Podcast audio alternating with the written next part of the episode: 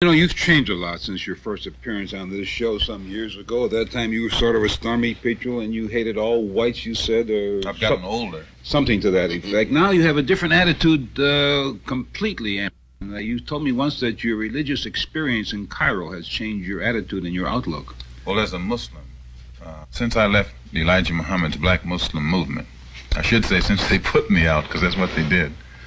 Uh, I've had a chance to do some traveling, and travel does broaden your scope.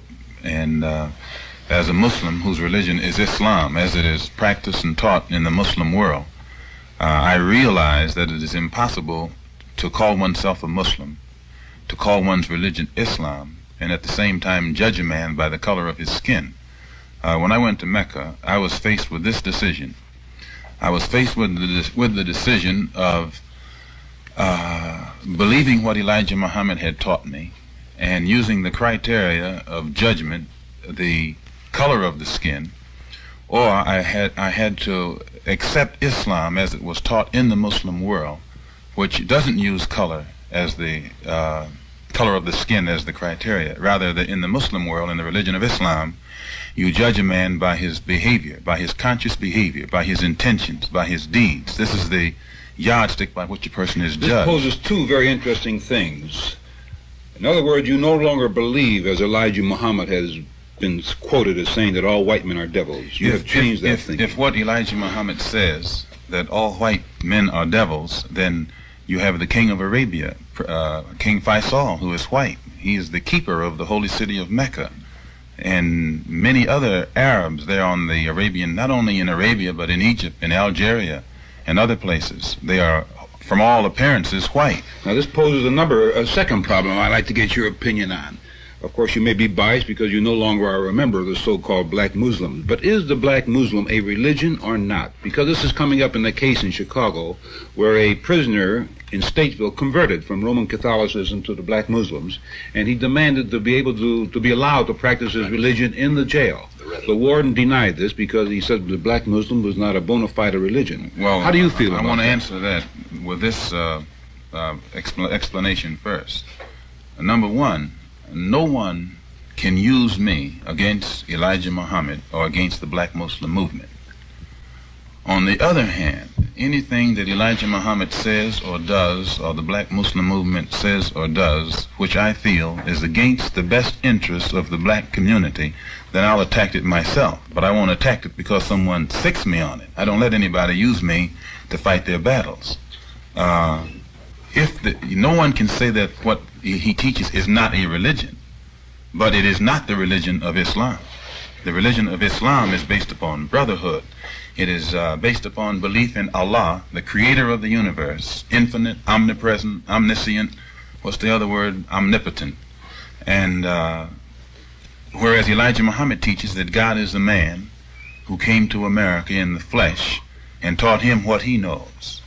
Uh, Islam teaches that belief in all of the prophets, especially uh, Muhammad ibn Abdullah, who was born and died in Arabia 1400 years ago. Uh, and the Muslim believes that Muhammad of Arabia was the last prophet, last messenger, whereas Elijah Muhammad teaches that uh, Muhammad of Arabia was not a prophet. He was an enthusiast, and that he himself, Elijah, is the prophet. So that every, what he's teaching, as his son Akbar said in a press conference in Cairo a couple of weeks ago, what Elijah Muhammad is teaching is diametrically opposed to the principles of Islam. And the Muslim world itself, at the, the religious officials at Mecca and the religious officials at Al Azhar, which is the uh, top uh, authority on Islamic theology, totally reject what Elijah Muhammad teaches as being any uh, phase even of Islam. On the other hand, what he's teaching can easily be defined as a religion, but it cannot be labeled Islam. And whereas the brother in prison is concerned, I, I, I learned about Islam in prison myself. And I think that if the uh, penal authorities were uh, farsighted enough to permit the religion of Islam, real Islam, true Islam, to be taught in prison by uh, qualified Islamic religious leaders as they let Judaism, Catholicism, and the Protestant religion be taught there, then many of our people who are in prison wouldn't be misled like I myself was. Because there's a vacuum in this country where Islam is concerned, and the black Americans know less about the religion of Islam than anybody else, the true religion of Islam. And in that vacuum, it's easy for any phony or faker to come along with a concocted, distorted uh, uh, product of his own making and say that this is Islam. Are you, by inference, saying that Elijah Muhammad, is a, fake, a faker and a If phony? Elijah Muhammad really believed in the same God that he that I believed in, I believed in Elijah Muhammad stronger than he believed in himself. I believed in his God more than he did. And I didn't I was not aware of this until I found he was confronted with a crisis in his own personal moral life and he did not stand up as a man. Uh, anybody can make a, a moral mistake. But when they have to lie about it and will be willing to see that murder is committed to cover up their mistake, not only are they not divine, they're not even a man. Uh, if a man sits as a judge and a woman is brought in front of him and charged with adultery, and the judge himself is the one with whom she committed adultery, but the judge stands up and berates the woman, uh, letting no, uh, in order to make no one even suspect that he is the real criminal who was involved with the woman, and humiliates her, and then sentences her into isolation, completely destroys her reputation, uh, with no kind of protection for her or of her whatsoever. Uh, and she takes it. She loves him so much and believes so strongly in his sense of justice so much, she allows herself to be projected almost as a prostitute. And that man permits this, then that's not a man. Uh, to have uh, gotten weak for a woman is one thing. It's human and it's natural. But after getting weak and completely destroying her reputation, to do nothing whatsoever to protect her as a woman, then he's not a man.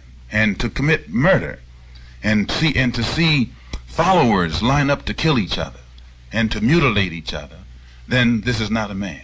Doesn't Elijah Muhammad uh, preach nonviolence and no Elijah use of guns and has- weapons and so forth? When I was in the black Muslim movement, we never carried weapons. We were taught against that.